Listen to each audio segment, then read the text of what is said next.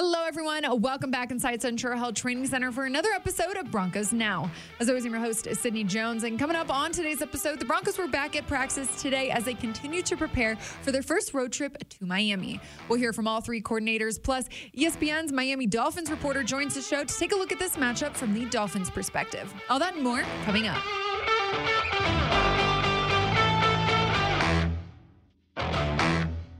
Were back at practice today here at Centura Health Training Center as they continued to prepare for Sunday's matchup versus the 2 0 Miami Dolphins. We heard from offensive coordinator Joe Lombardi today as he discussed what he saw from this offense versus the Commanders in week two. I think, you know, obviously we started fast and then, uh, you know, turnover, uh, we were, had really good field position after the punt return. And so that turnover hurt. And then just kind of, you know, flopped around for a few drives before we, uh, you know, started moving the ball again in the second uh, second half. So just, um, you know, we just have to be more consistent throughout the game. Coach Lombardi also talked about the Broncos' run game and discussed how the first two games are just a small sample size of what this offense can do. Yeah, I think we were running the ball efficiently early, and then, you know, when you go three and out a few times in a row, you know, you just there's no rhythm, and so it's hard to you know you're planning on getting into some runs and you you know you're not converting on third down and you're punting and you get so you just don't get the chance to get in the rhythm. And then um, you know just the way that game script went we, we ended up being down and having to throw. So I think it was just I don't think it was anything planned. It was just situationally uh, you know when you're when you're not getting first downs you just don't have a lot of plays to establish it. And then you're down a couple scores and you got to get going. So um, I don't think it's something that, you know, certainly not something that we're, we're trying to do or plan to do, just the way the game script went. Plus, defensive coordinator Vance Joseph talked about what he saw on film from the Broncos defense and how he addressed some of those issues this week. You know, overall, it's not all bad football. You know, obviously, we're in our second week. It's going to be some ups and downs, you know, from a, you know, schematic perspective. But I thought it was some good stuff in both games. You know, obviously, um, you know, not winning the games kind of puts a light on all of it. But, um, penalties, you know, are are are huge right now. That's uh, hurting us on defense. You know, keeping drives alive, and, and we're playing a lot of snaps because of penalties. You know, so we got to coach our way out of penalties. I'll do a better job of coaching the penalties and getting those things right. You know, even even the first game against the Raiders, you know, every drive that they scored, it was a penalty involved. You know, last week, from the second quarter on, every score they had was a third down conversion on a penalty you know, or a screen, you know. So those things are correctable, you know. So I'm not worried about that. There's enough good football on tape that I can see it. You know, it's it's week two. It's a long way to go, you know. So I'm not discouraged at all. Vance Joseph also detailed his expectations for this defense and knows they can be an elite unit this year. I think we can be a very good defense, and you know, you don't judge that until after the season, obviously. But we have good enough players to be a good defense. Absolutely. You know, and I expect that, guys. You know, coming here, my vision was to be a dominant defense, and that hadn't changed. And I'm telling you, on tape in the first two games, you can see it happening. The penalties, the you know, the the uh, misfits here and there. You know, I'll I'll coach better, but we should be a very good defense, and that's the expectation. You know, it shouldn't be any less than that. Looking ahead to Sunday's matchup versus the Dolphins, both Joe Lombardi and Vance Joseph talked about the challenges their respective units will be faced with. You know, he's been one of the more successful defensive coordinators over the, you know, since I've been coaching in the NFL. Um, very sound, very well coached. Um, you know, they do a really good job of keeping a roof over the offense. It's hard to get deep on this this group, and um, you know they just do a great job of tweaking their defense for for each offense they they face, and so figuring out you know, which receiver they want to take away and, um, you know, how they're playing their, their secondary. You know, there's just a lot of nuances to this defense. If you just watch it, you might not, you know, pick up on it, but the more you watch it and study it, you know, you realize that there is just a lot of detail to what they do, and they're very smart in um, adjusting their scheme you know, which on the surface doesn't look like a lot, but they adjust the nuances of it for, for each particular offense that they're facing. So it's a good offense, and obviously it's based on a, you know on what Kyle has done over the years in the running game, and he was a big part of that that coaching staff as far as the running game. Um, so he's doing a great job with that offense. They have a lot of speed. I mean, you said it. I mean, it's a track team. I mean, at, at receiver, you've got two guys who are sub four three. You got running back guys who are sub four three. So it's a lot of speed out there, and he's using them right, man. I mean, it's a it's a Chinese fire drill on tape. Plus, special teams coordinator Ben Kotwica talked about how important complementary football will be in Miami. The coaches emphasize that, and we've got to do our part, whether it's in the return game or taking a ball away. Um, you know, the target of opportunities that we have, we just have to make the most of them. And, and again, like last week where we had the long punt against us, we were able to return it. So, yes, uh, when you play somebody that's explosive like that, those those margins you got to be uh, you got to be at your best on those.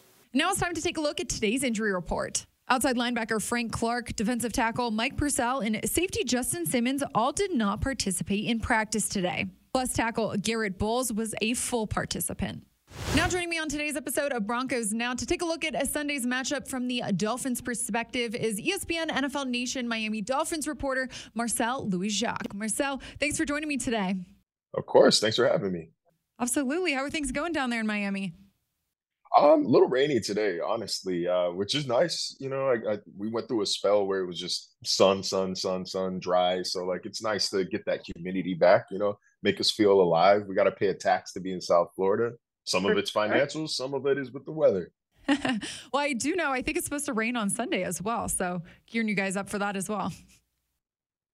Yeah, and uh, that's a good thing, I guess, for visiting fans. I don't know if how much they've kept up with Hard Rock Stadium drama over the past year or so, but the visiting side of the stadium, very hot, very hot in the middle of the day for these 1 p.m. kickoffs. The sun is going right at you. So for y'all's sake, Yikes. I hope it rains just to cool off like a little bit because it can be pretty brutal over there. Oh Lord! All right. Well, we'll have that to look forward to. Marcel, you of course know the Dolphins have gone uh, gotten off to a really hard hot start this season. Have of course won their first two games, and then this will be their first home game of the season. So, what's just been kind of the mood, the vibe in the locker room over there this week? Yeah, I mean, to them, they're doing exactly what they expected to do. They're trying not to get too high on it. Mike McDaniel actually had a, a great comment on it the other day uh, when asked, you know, how much he thinks his team is paying attention to increased AFC East title odds or MVP odds in, in Tua Tagovailoa's case. And he said maybe last year, his first with the team, he probably would have felt the need to like remind those guys, hey, don't buy into the hype, like slow it down one game at a time. This year, he's confident and comfortable that everybody in the building knows exactly what's at stake right now. They know what time it is. They know that there's still a lot of games left in the season, a lot of football left to be played. So, you know, obviously, you know, it's a better mood than 0-2 would have been if, if they had lost to, to LA and New England. But, you know, for for by all accounts, they are keeping things pretty level headed here entering week three. Well, I know the Dolphins, you know, have one of the most explosive offenses in the league throughout the first two weeks. And like you mentioned, Tua Tagovailoa, you know, leads the league with uh, 715 passing yards. So what do you think's just made them so dynamic as a unit throughout the first two weeks? Oh, it helps when you've got the most dynamic playmaking threat in the NFL in Tyreek Hill, who even after all this time, I still don't know if there's a more dangerous wide receiver in the NFL in terms of just explosive potential. Uh, but another year in the same system helps. This is the first time that Tua has been in the same system in consecutive years since high school. So like having that kind of continuity is big. Uh, not to mention, like there was a little bit of a chip on his shoulder. I think after last year, he felt like he played at a high caliber, and he felt, you know, there's a lot of skepticism about him mm-hmm. entering the 2023 season. A lot of it had to do with his durability and his health, but you know, feels like you know he had a little bit something to prove. You can hear it a little bit in his voice sometimes. You know, when somebody last week asked him if he still thought that people doubted his his deep passing ability, he says he, I don't care. 466 is 466. That's not something that we would have heard from Tua you know, two years ago, three years ago. So you can kind of start to see the change there. But all, overall, like it's a coaching staff, it's a locker room, it's a team that has really instilled a lot of confidence in him. They've thrown their support behind him. They let him know that, you know, like one mistake, two mistakes, three mistakes, it's not going to bury you. It's not going to change how we feel about you. You are our guy. And you can only say that for so long, you know, before, you know, somebody believes you or they don't. And Tua is at that state right now where he believes them. He's buying in they're bought into him. It's just a whole whole system of people buying into each other up here. But uh, it, it's an offense perfectly tailored to his skill set, and you're starting to see that on Sundays. I know you mentioned Tyreek Hill. I think the matchup to watch is certainly going to be Tyreek Hill versus uh, Broncos cornerback Pat Surtain. What are just your expectations there, Marcel? It's going to be a fun matchup. You know, I think there's obviously a little bit of a size difference there. So it's not like you're going to see a very physical, you know, shoving back and forth, jump ball type matchup. That's a that's not a game that I think the Dolphins really want to play here. It's going to test Surtain. If he's going to follow Tyreek around, he's going to be tired at the end of the game. So thank God you guys are up there in the in Denver, three thousand miles over, you know, miles, three thousand feet up. But uh, or is it five thousand? You know, I never was very good at math. but uh, either way, the additional, you know, the the cardio is going to do him well because they move Tyreek all over the field. If you've seen them the past two games, he's motioning left, right. He's wheeling out of the backfield. Even he said he was tired at the end of the Patriots game. So it's going to be a lot of movement for Surtain if he is going to follow Tyreek Hill. But he might be the only, you know, big play making threat on the field for Miami right now, at least at receiver. We didn't see Jaylen Waddle at practice today. He's still coming back from concussion protocol. We'll get the injury report here actually pretty shortly and, and be able to, to to know whether or not he is going to uh, you know, he is able to play. But uh, I, I, think it's gonna be it's gonna be a fun matchup. It's gonna be a fun matchup. He's really complimentary of the corner he faced last week, Christian Gonzalez, the rookie from uh, from New England. He held him a little bit in, in, in, terms of just total yard production. You know, I think only 40 catches, but he did have that touchdown, and ultimately, uh, that's what matters. Right. You know, you mentioned Jaylen Waddle. I, if he isn't able to go on Sunday, who's kind of the next guy up there that the Broncos defense should be on the lookout for? So I think this would be like a fantastic trivia question about like, who is the Dolphins' third leading receiver right now. It's River Cracraft. Actually, it's mm-hmm. River Cracraft, uh, the former 49er, Washington State product, uh, mm. a guy who you know a lot of people had either on the bubble or off the team, considering the uh, the wide receiver additions they've made over the past year or so. But he just keeps on doing the little things. You know, he's a good blocker. You know, he finds the soft spots in the zone. He's a reliable set of hands as well. Like he just keeps doing things that get him on the field. So I would imagine a bigger role for him, also bigger role for Braxton Berrios. They still have Cedric Wilson, who's been a healthy scratch in each of the past two games. And they have Robbie Chosen or Robbie Anderson or Chosen Anderson, you know, whatever you want to call him. he's clearly called himself by a few names, but uh, he's been on the practice squad. He offers kind of like a poor man's version of Jaylen Waddle's skill set in that speed after the catch and the ability to take the top off of a defense. So they have a number of ways to go, none of whom obviously are Jaylen Waddle, but uh, would expect to see, you know, not a massive change in philosophy, not a huge shift in philosophy. Uh, it's again something that them and every I think NFL team believes in is that next man up mentality, right? And that's exactly what we're going to see on Sunday for sure. You know, Marcel, there's a couple fun connections here between the Dolphins and the Broncos. I know Dolphins head coach Mike McDaniel, he's obviously a Colorado native. You know, used to be an intern here where he kind of got his start. And then, of course, Vic Fangio used to be the head coach here, and Bradley Chubb will be facing his former team. I know that Bradley said this week that it's going to mean a lot to him to face the Broncos again. Oh yeah, you know, and I appreciate Bradley's level of of kind of like honesty and transparency there. He's not like trying to put on a front and say like, "Oh, I don't care. It's one game at a time. It's this and that." Vic Fangio said that, but I do kind of believe Vic when he says it. Uh, he's not really a guy to to, to mince words there, but you know, it, it, was cool to hear him say like, yeah, like these are guys, these are guys I call my brothers. It's the team that drafted me, where I really started my adult life. You know, that's a it's a big deal. I think it would probably be a little more surreal if this game was in Denver. I think it probably helps that it's in his new, you know, is his new town. But he is he's coming off his best game in a Dolphins jersey against the Patriots. Seven pressures, a sack, a forced fumble. Like that's the kind of production that I think Miami expected when they gave him a hundred ten million dollar contract mm-hmm. uh, at the trade deadline last year.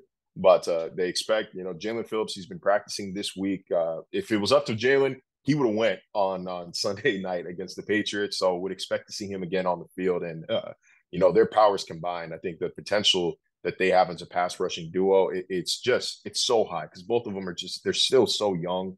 Uh, you know, they they both get after the quarterback. The sack numbers might not really be there per se, but the pressure numbers, the pass rush, uh, pass rush win rate numbers, it's really hard to say like fast. It's like a tongue. That twister. is that is a tongue twister. Those numbers, those numbers are all there. Basically everything except for sacks, they're right there. And if you ask these guys, they'll all tell you the same thing that the sacks will eventually come. Right. Well, of course, we know Vic Fangio's defense well here in Denver, but Marcel, what do you think the challenge is really going to be for Russell Wilson this week going up against them? Well, the, the problem is this secondary has played lights out even without Jalen Ramsey. Eli Apple, I think, you know, struggled a little bit against the Patriots, and they didn't really have a, a they don't have a good group of receivers out there in New England to really test them, but the Chargers do.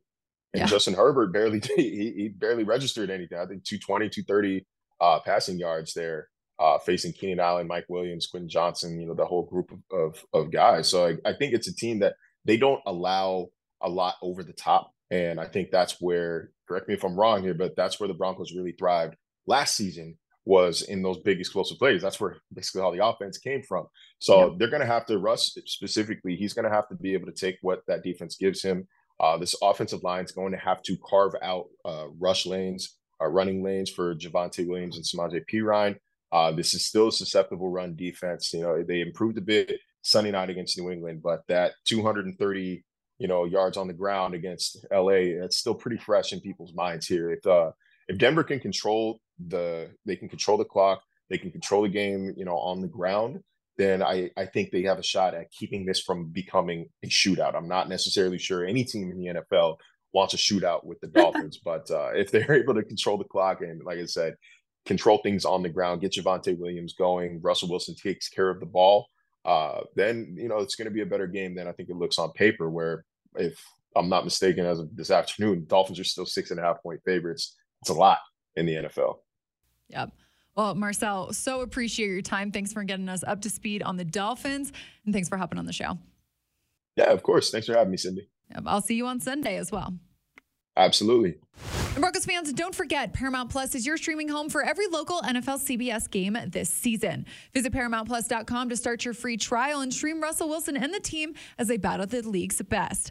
Plus, get an all access pass to 24 7 NFL content with CBS Sports HQ, Fantasy Football Today, NFL Slime Time, and more. And this year, Paramount Plus is your streaming destination for Super Bowl 58.